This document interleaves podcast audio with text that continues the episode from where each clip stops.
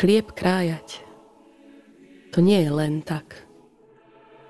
Chlieb nepriletí ako vták, jak cudzí holub do dvora. Na chlebík musíš poorať a vďačný svojho chleba žiť. Chlebík si musíš zaslúžiť. Pluh ťahať ako ťažký vlak. Chlieb krájať, to nie je len tak. Poznáš raz, čo to znamená. Chlieb krájať, to je odmena. Preto sa modlíš a ja tiež. Chlieb náš každodenný, daj nám dnes.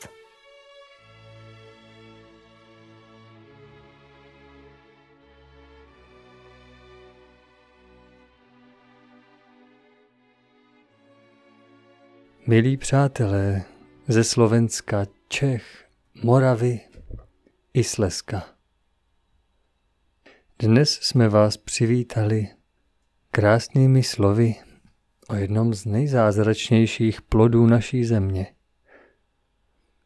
Kéž ctíme si dar našeho Pána v každé době a v každé podobě.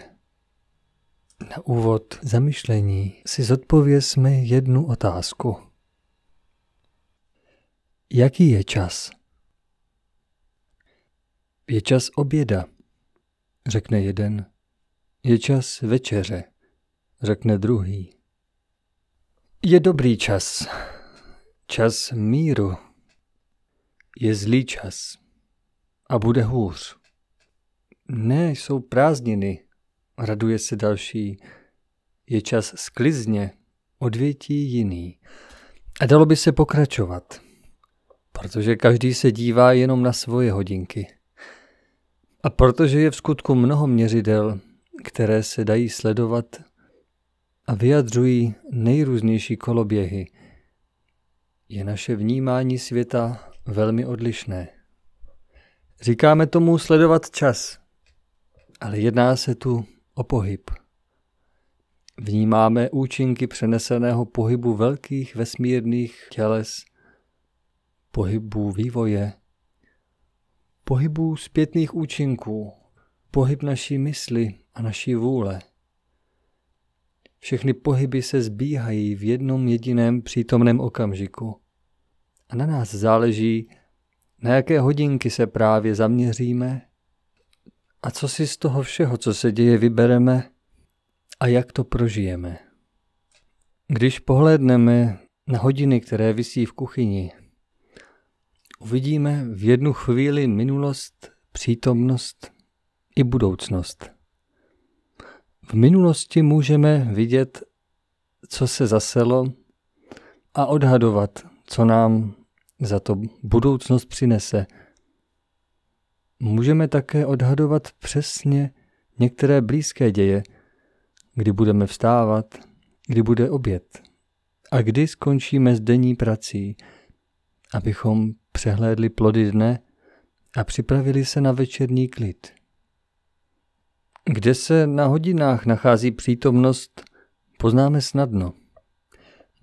Ale jaký to je čas? To přečteme jen pokud ovládáme základní umění čtení hodin. Jsou však i takové koloběhy, které již číst nedovedeme. Nepoužíváme je. A přesto byly v minulosti pokládány za velmi důležité. Sluneční hodiny jsou tedy jasné. Kdo se naučil neponocovat a vstává se sluncem, bude obdarovaný pozdravem Apolonovi družiny, který se sebou přináší určité požehnání. Kdo má zahrádku, učí se mnohem lépe poznávat přírodní hodiny.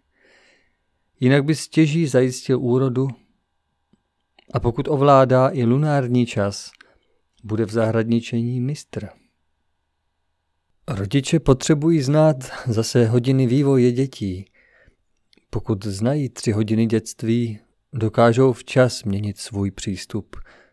Vedou na místo chladného formování a když se po 3. hodině z dítěte stává dospělý člověk, jsou připraveni opustit roli poručníka a stát se přítelem.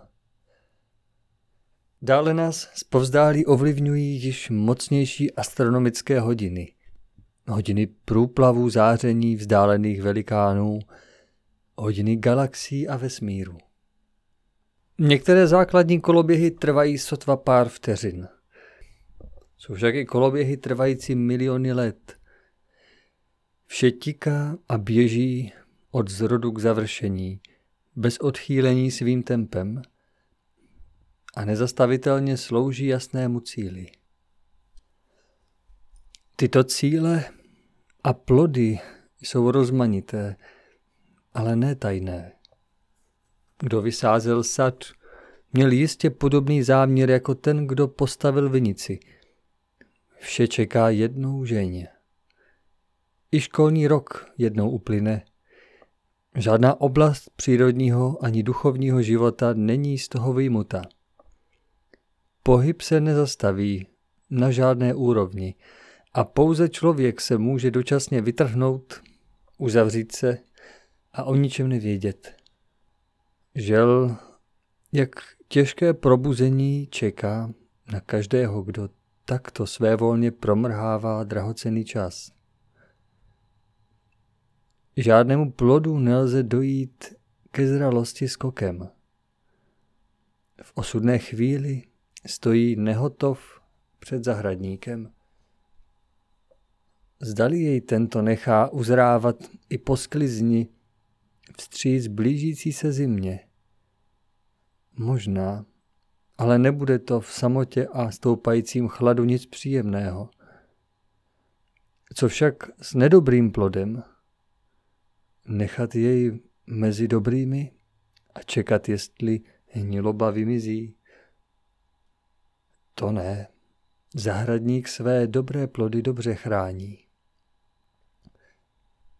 Jako zahrádka plodí podle matematické rovnice, kdy je druh sedby vynásoben snahou a umocněn počasím, tak i naše vlastní životy v celé šíři a výši jsou jen zřetelným odrazem hodnoty našich snah stávajících i dávno minulých. Snah, které již ani nepamatujeme.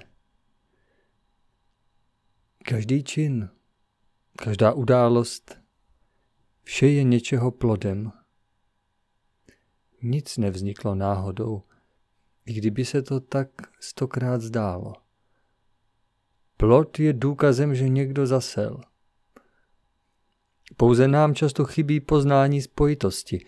Netušíme, jak dlouho čekalo naše zasazené, téměř neviditelné semínko dobrého nebo zlého chtění v půdě stvoření na vhodné podmínky pro své vzklíčení. A kdo zasel, většinou také sklízí. Můžeme se totiž vlastní neochotou naslouchat dobrým radám přimotat ke sklizni druhých lidí. To nás však neopravňuje k soudům, pohoršení nebo i pozastavení se. Jen ze srdce pomáhat. Vždyť ten, kdo pomáhá druhým, smí očekávat pomoc, až přijde jeho sklizeň. Plody zasahují do našich životů v celém stvoření. Jako děti jsme se naučili znát tento zákon. Co zaseješ, sklidíš. Je to prosté. Jako dospělí jsme žel i tomuto všeobecnému pravidlu vyhradili místo jen v určitých oblastech života. Jak je smutné, že častým plodem našich společných snah bývá neporozumění. To pak plodí zklamání a to zasévá nedůvěru. Ale kdo si nedůvěru, sklidí opět jen zklamání. Zklamání vzniká, když člověk oklame sám sebe. Když staví na domyšlené zdánlivosti. Nedorozumění vzniká však často ze zmatení pojmů. Kozu sice už dnes vozem nazve málo kdo, ale pojmy, které sahají za hranice tohoto světa, již pro každého jednoznačné nejsou. Pojmy jsou duchovní obrazy. Jejich východisko je v pravdě. Pokud k nim jsou přiřazená správná slova, je naše možnost dorozumět se snadnější. Dokud ale jako lidé nebudeme za stejnými slovy vidět alespoň podobné obrazy, stěží budeme moci spolupracovat. Ujasněme si to na zkoušku na 2 základních pojmech. Nejprve potřebujeme pojem pro svět, ve kterém se vše odehrává. Pro mnoho lidí je to pouze zem. Zemi zná dnes každý možná lépe než Platon a Aristoteles dohromady. Tedy alespoň zdánlivě. Ale je to skutečně celý svět? Jistě, že ne. To by bylo velice málo. Nám již nejsou neznámy pojmy, jako je záhrobí, onen svět, očistec, nebe, peklo a ráj. Jen nám různě poletují v prostoru a my se potřebujeme o něco opřít.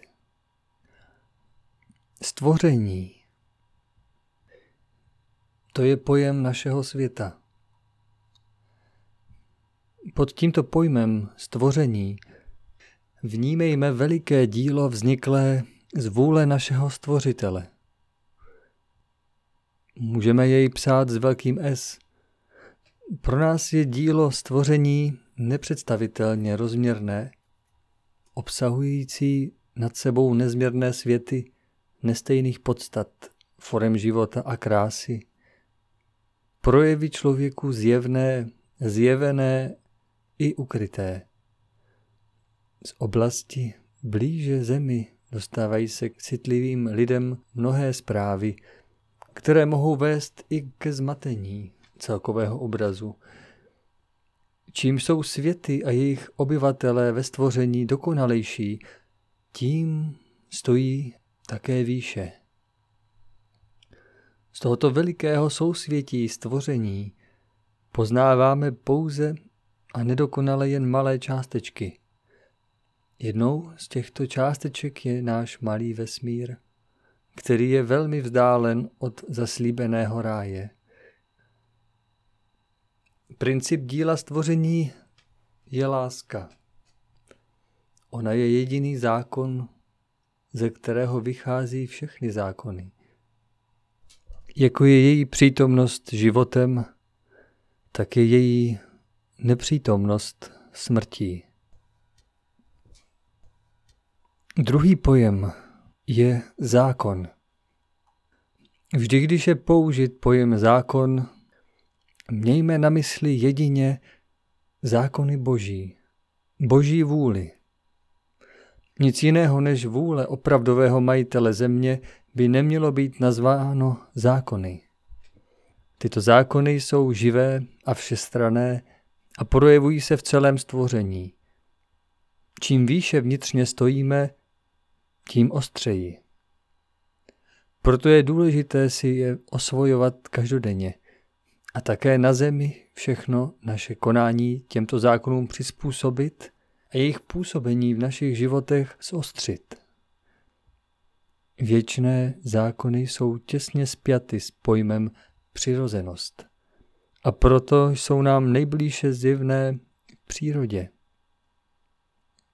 Člověk dlouhodobě zneužívá pojem zákon tam, kde svá nařízení, která vynucuje, staví do rozporu se skutečnými zákony.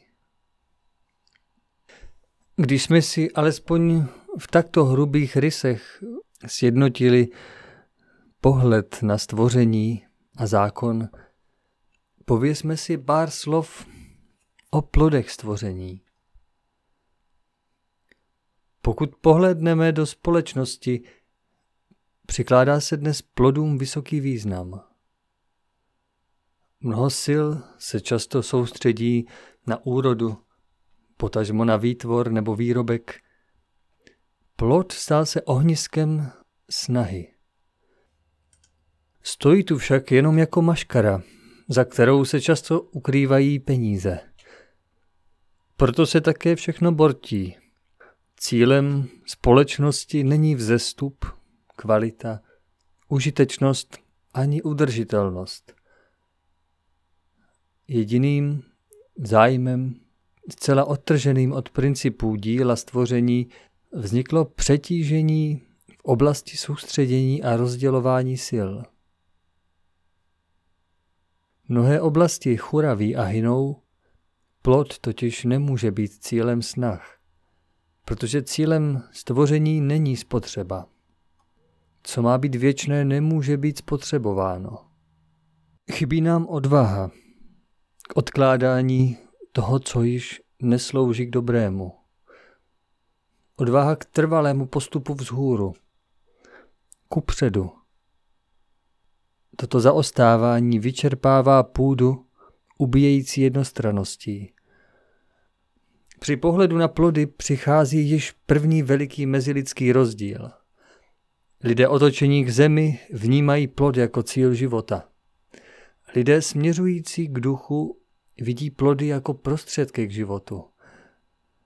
Cílem jabloně není nasytit co nejvíce těl, jejím cílem je být dobrou jabloní, aby vytvořila dobrá semena a stala se tak užitečnou součástí ve stvoření.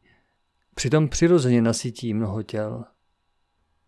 Povězme si, co je tedy skutečným plodem člověka.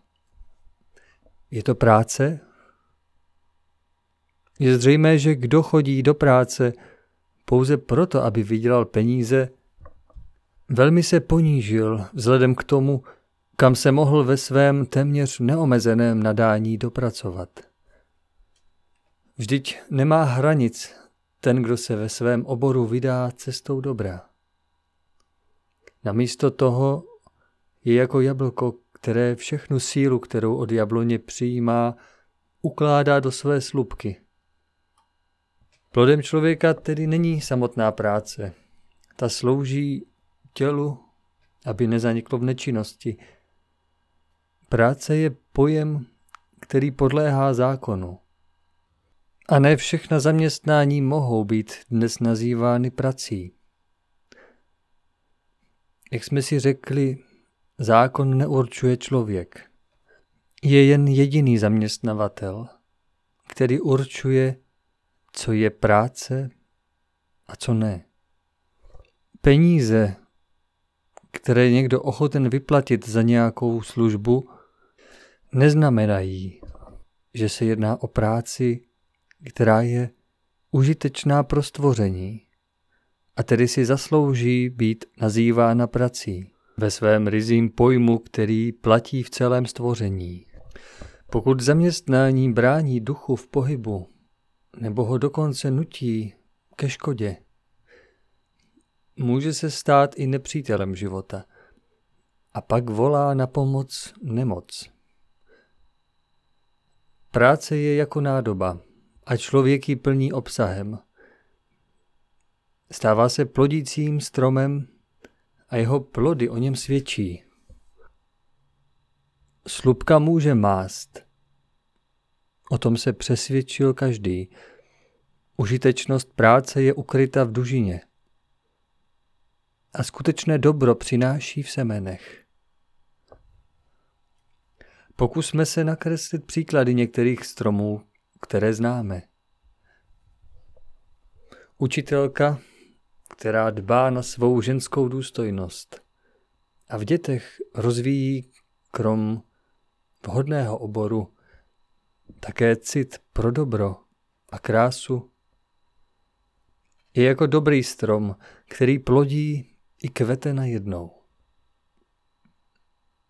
Hostinský, jehož zájmem je množství vypitého alkoholu v nočním veselí, je jako strom s otrávenými kořeny.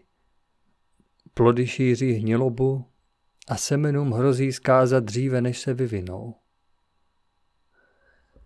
Pekař, který používá mnoho chemie, aniž by chtěl poznat její dopady na zdraví, je zase jako strom, jehož ovoce přináší nemoc, i když je chutné a pěkné. Módní návrhář, který navrhuje nestoudné oděvy, je jako jedovatý had pod stromem. Ošetřovatel, který pomáhá nemocným lidem poznat dopady porušování zákonů, je jako plodící strom. Jehož plody jsou trpké, ale při správné přípravě zesládnou a přinesou požehnání. Policista, který si zachovává lidskou tvář, je jako silný větrolam, opora a ochránce harmonie. Mohli bychom pokračovat, ale každý ať si své povolání zasadí do zahrady stvoření a uvidí. A nejsou dva lidé, kteří by jedno povolání vykonávali stejně. Jen takové povolání je správné, které neškodí duši, duchu ani přírodě. Pojďme tedy hledat lidské plody. Už víme, že plod je dočasná nádobka. Má však více určení a to důležitější je ukryto uvnitř. Jedním z úkolů plodu je tedy připravit prostředek k předávání zkušenosti novému pokolení. Nové semeno, které si ve své výbavě ponese také nová vylepšení pro pokračování života. Každé nové dílo nese v sobě veškeré dosavadní mistrovy zkušenosti. Na zemi člověk na rozdíl od jabloně neplodí dokonalé plody hned. K tomu se musí teprve vypracovat. Člověku často schází trpělivost. Proto nakoukne k sousedovi a místo jablek uvidí krásnou hrušku. Zatouží po hruškách, začne tvořit, ale ty se mu nedaří. Časem zahlédne švestku, ale ani tvorba švestek ho nenaplňuje. A tak zkouší a hledá dál, aby nakonec poznal, že jsou jeho posláním skutečně jablka, od kterých se nechá na začátku odvést. Napodobování je jako řízkování ve skleníku. Získáme tím jen zdánlivě stejnou rostlinu, jako je ta, která vyrostla ze semínka v zahradě a musela si svou cestu vybojovat mezi lístečky svých divokých vrstevníků. Často jako bychom se báli jít svou cestou. Lidskou společnost vůbec řídí strach. Bojí se úplně všeho, čemu nerozumí. A strach dokáže být tyran. Ne zištnost velkovýrobců, ale nevědomost a strach. Z nemoci, pozemské smrti. To vede k chemickému šílenství. Lidé se bojí také nedostatku a utiskují pak své děti hojností, věcí i vědomostí. Kdo dnes přemýšlí o tom, že co člověku přichází, má proto svůj důvod. V minulosti o nouzi nouze nebyla.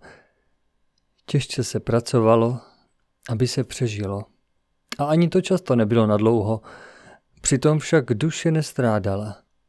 V boji o denní chléb prožila nejednu malou radost. A přitom sílila. Ona sama i okolní svět. Duše odkládala dluhy a učila se mnohému, co jí bylo v době hojnosti odepřeno. Pohybovat se, snažit se, vážit si, dělit se, pomáhat si, spoléhat se a vůbec myslet na své okolí. Dnes jsou těla sytá, ba přesycená až k zemdlení. Duše, ta se stala žebrákem, na nějž již nikdo nemyslí. Co by asi s tímto stavem udělala jediná generace ochráněných dětí? Dětí, které by neslyšely neslušnou nadávku, nebyly by přítomny hádce, násilí a nemravu, nebo i jednostrannému nátlaku rozumu, falši, ironii, nedobrému humoru a všem ostatním rozumovým hračkám, které tak velmi křiví charakter a čistotu osobnosti. Ale i rozhovory dospělých lidí velmi často neúměrně zatěžují dětskou duši a vytrhují ji předčasně z jejího pohádkového světa, který nutně potřebuje prožít stvory a díly přírody. Mnohem více než s hračkami a elektronikou, které ji snadno unesou z přirozenosti. Obklopena více než věcmi, láskou a péčí, obdržela by dětská duše tu nejlepší výstroj. Pak po čase by chlapci v dílnách a stavech svých otců nalezali mezi zázraky umění a řemesly počátky svých vlastních poslání a dívky v ochraně domovů kráčely by v čistých šlépějích svých matek k zušlechtění a hlubšímu poznání života, v přípravách na řízení ve zdejší společné domácnosti, domácnosti národa. Zatím jsou však děti všemi prostředky rozumově přetěžovány a odváděny od poznání skutečného plánu života a dokonce i to nejsvětější je jim mnohokrát denně bezmyšlenkovitě snižováno ústy těch, kteří tvrdí, že je milují. Na nás, na rodičích, je vykořenit všechno jedovaté bílí, alespoň z okolí jejich útlého dětství. Ochránit duše, dokud se neupevní v základních principech dobra. Ne kázat, ale chránit všechny děti, nejen ty své. Pro ozdravění plodů musí nejprve ozdravit půda. Začněme dnes základní změnou, alespoň v myšlenkách. Změnou v přístupu k životnímu prostředí. Potřebujeme si opět začít vážit všeho, co dostáváme a co smíme používat.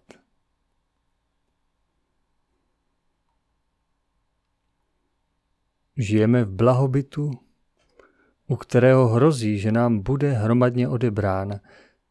Ne proto, že by člověk měl žít nuzně. Nýbrž proto, že nám dnešní blahobyt nepatří. Blahobyt patří pouze zralému duchu.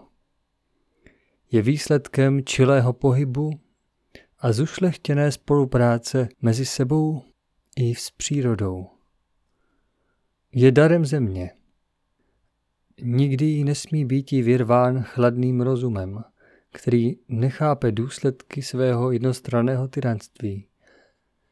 Vždyť vše, co zem nedává přirozeně, je jí ukradeno.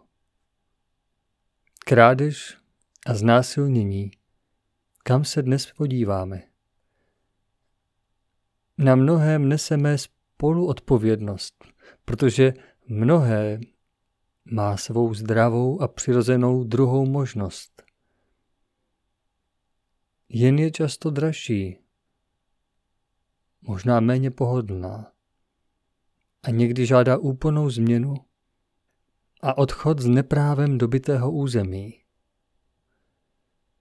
Na neviditelném počítadle se však vše s velikou přesností zaznamenává a v pravý čas přichází skutečný majitel s účtem.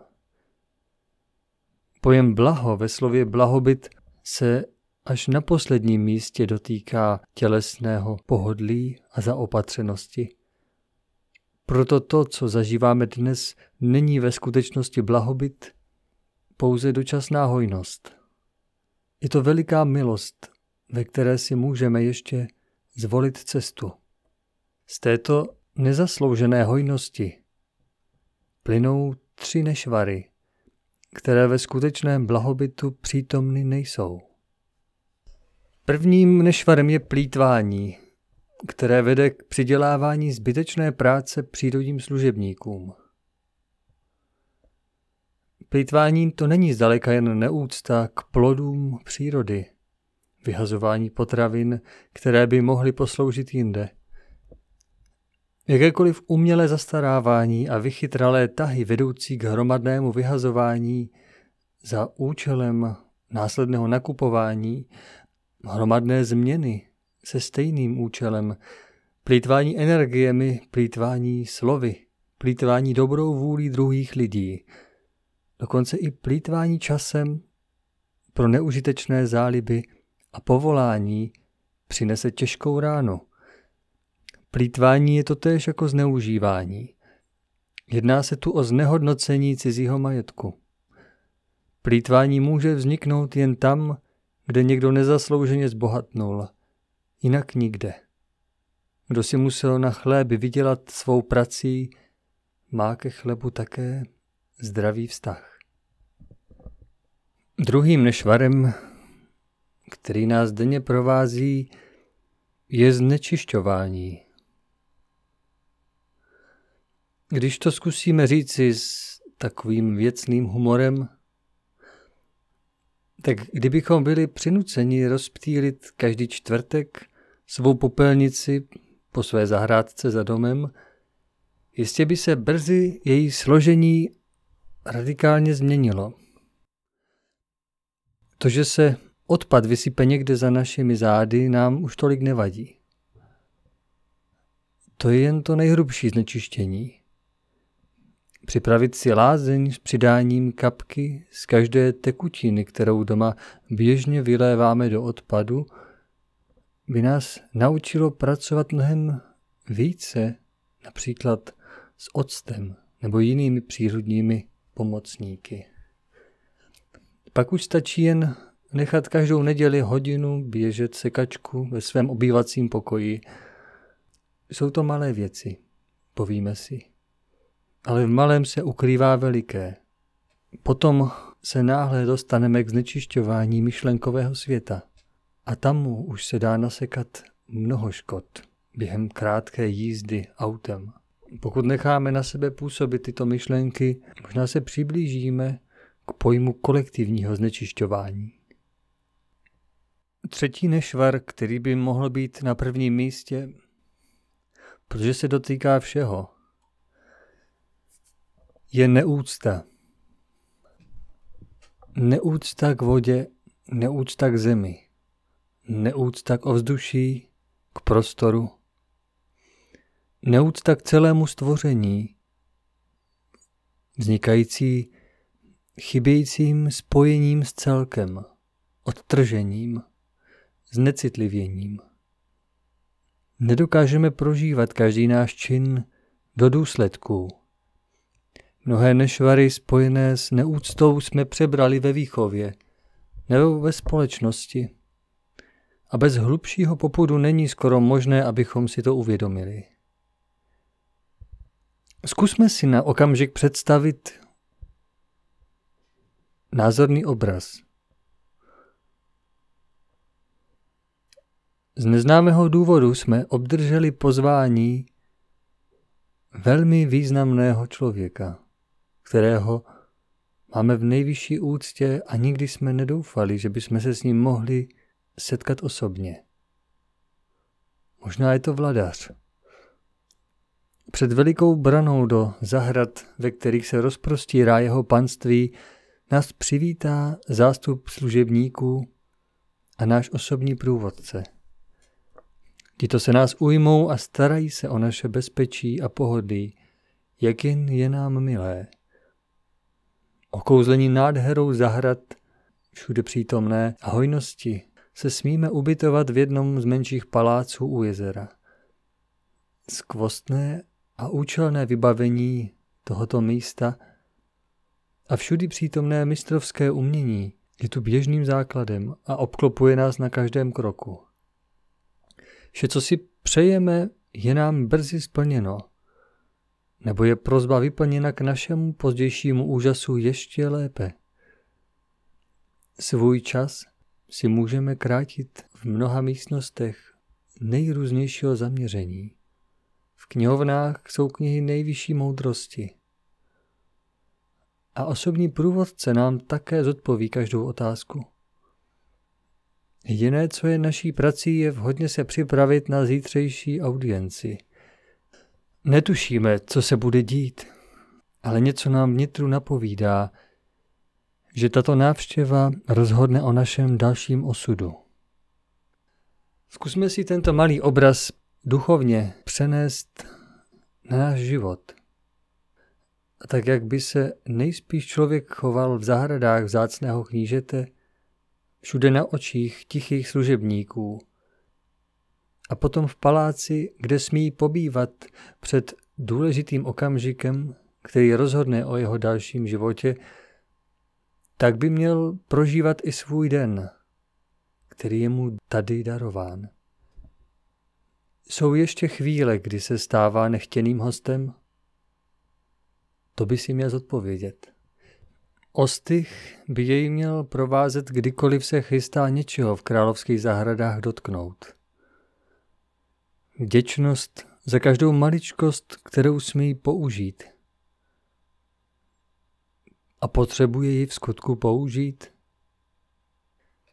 Nechápe se ji jen proto, že je tu tak volně k dispozici? Nic by neměl brát jako samozřejmé. Teprve takové nastavení mysli začalo by tvořit novou budoucnost.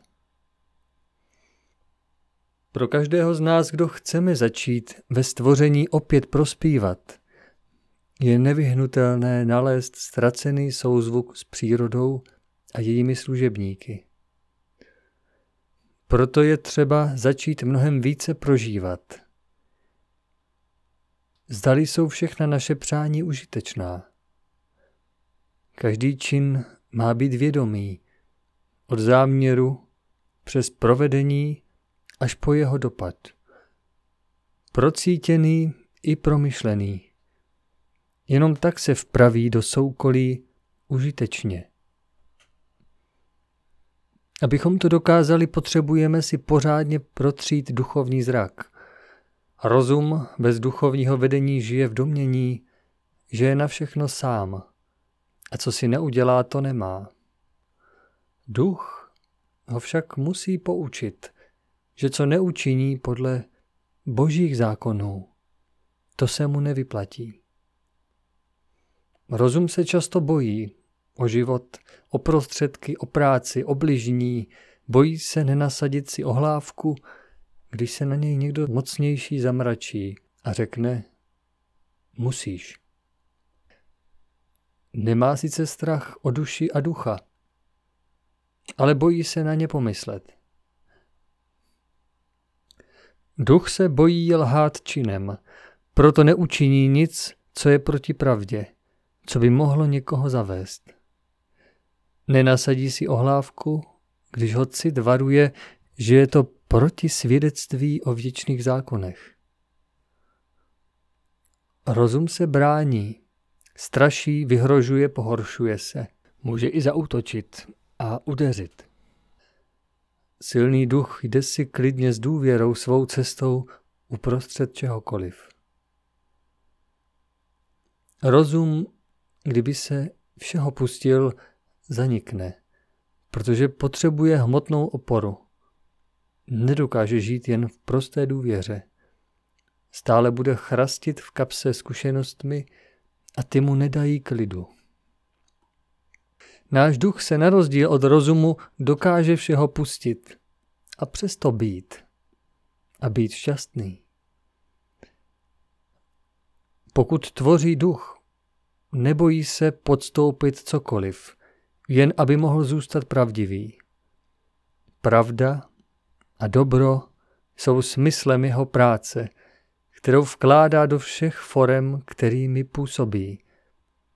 A rozum mu k tomu slouží, je jeho nástrojem. Duch není zištný. Na rozdíl od rozumu nepotřebuje nutně nějakou výhodu, neboť jeho podstata je jiná. Rozum se prozradí tím, že napřed přemýšlí o užitku pro sebe a pak teprve o přínosu své práce. Bez vidiny užitku ztrácí nutný smysl a tím i povzbuzení a chuť do díla. Nezná jiné protihodnoty, než je uznání, pověst, sláva, moc a majetek. Kde se objevuje toto sobectví, nebo jiná nečistota, tam je třeba ještě na sobě zapracovat. Mnohdy nepomůže pozvolné odpoutávání se, pouze bezohledné vytržení ve chvíli uvědomění a duševní síly. Duchovní motivace je vždy jen dobro samo. Sama o sobě naplňuje nejpřirozenějším zadostiučiněním. Toto zadostiučinění vychází z neuvědomělého tušení podstaty života, tam, kde si nahoře, v nebi, ve světech světla a dobrých duchů, kde všichni žijí ze společné lásky. Vždyť každý z nás zná pár takových světel, tak si představme, že z nich je složený celý svět, ve kterém smíme žít. Tvoří, aby mohli dávat druhým a radovat se s nimi, že je toho tolik možného, co si na těžkopádné zemi nelze představit. Život v záření, do kterého se nemůže vloudit nic rušivého. Jen krásno a vývoj všech ušlechtilých oblastí života bez konce. Každý dobrý člověk nevědomě touží po tomto světě a proto koná vše tak, aby plody jeho života přinášely podobné záchvěvy v co nejhojnější míře do jeho okolí. Stává se průplavem vyššího naladění a ono pozvolna přetvoří i celé jeho okolí. Pokud dokáže být sobě upřímný a přísný, nebojí se změn, nebojí se rozcházet s lidmi, se kterými se již v duchu rozešel, bude rychle veden po nitkách dál na další stupeň své cesty. A i kdyby musel nějaký čas zůstat osamocen, bylo by to lépe, než se trvávat na místě, kterého strhává dolů. Vždyť můžeme budovat světlé království již zde. Je to zaslíbeno. A na nás záleží, kudy půjde vývoj. Toto sice nutně narazí na odpor rozumu, nejen tam, kde vládne zcela, ale i u nás, byť máme určité poznání. Pokud se k nám však přidá síla přesvědčení, plynoucí z prožití božích zjevení, stane se náš život opravdovým a správně působícím. Bez mnoha slov i ustrašeného uhýbání pohledem, a laskavě a přece pevně, nevzdalujíce se poznané pravdě ani věcnosti zdravého rozumu. Pak zůstává svěřená brána nezavřena a síla může proudit neskalena. Proniká pak hlouběji do duší v okolí, protože ji rozum nedokáže zachytit.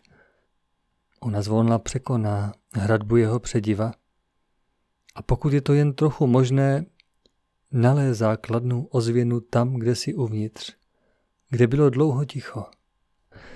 Síla, kterou tak můžeme působit, nepotřebuje zvláštní slova a fanfáry. Nepotřebuje být ještě zvlášť námi umocněna. Nejsilnější je v prostotě. Nechce získat žádné stoupence. Přicházeje z pravdy, sama chce být poznána a získána. My jen stůjme neochvějně na svých místech a nenechme si vzít tuto milost. Ať hovoří naše plody. Poprosme nyní společně o posilu pro nadcházející měsíc. Pokud jsme již odpustili ze života vše, co nám ublížilo, vzniklo mnoho nového prostoru, kam teď může proudit život. Naplňme jej Rozpohybujme se. Rozšiřme naše dobré chtění a již si ve zlém k srdci neberme nic, co bychom poté měli zase odpouštět. Odpouštějme raději dříve, než náš milý rozum děje zachytí a vyšle myšlenky plné nepochopení. Braňme se důstojně a zlu neustupujme, ale nenechme se jim již otrávit ani zranit. Nestojí za to. Tak to neosobně, dříve než na nás dění těžce dosedne, obraťme je ještě v té chvíli v dobro. Jde to vždy. Někdy žertem, jindy s prosbou o posilu. Zahleďme se do míst, odkud bolest přichází, a poznejme skutečný důvod její cesty. Mnohdy nám ukáže více než dobrý přítel. Mnohý z nás má ještě zase to mnohé. Očekávejme, že to může přijít. Ale ještě raději běžme tomu naproti. I dobrým úsilím je možno vyrovnat, co bylo zanedbáno. Kdo projeví skutečnou snahu, často poníží si svůj trest. Když dokážou milost zprostředkovat lidé, což teprve náš Otec, který je láskou samotnou. Proto prosme z celého srdce. Můj Pane, ze srdce si přeji přinášet na zemi již jen dobré plody. Pomoz mi prosím správně nahlédnout na můj život, abych poznal, co je ve tvé vůli. Tak se staň.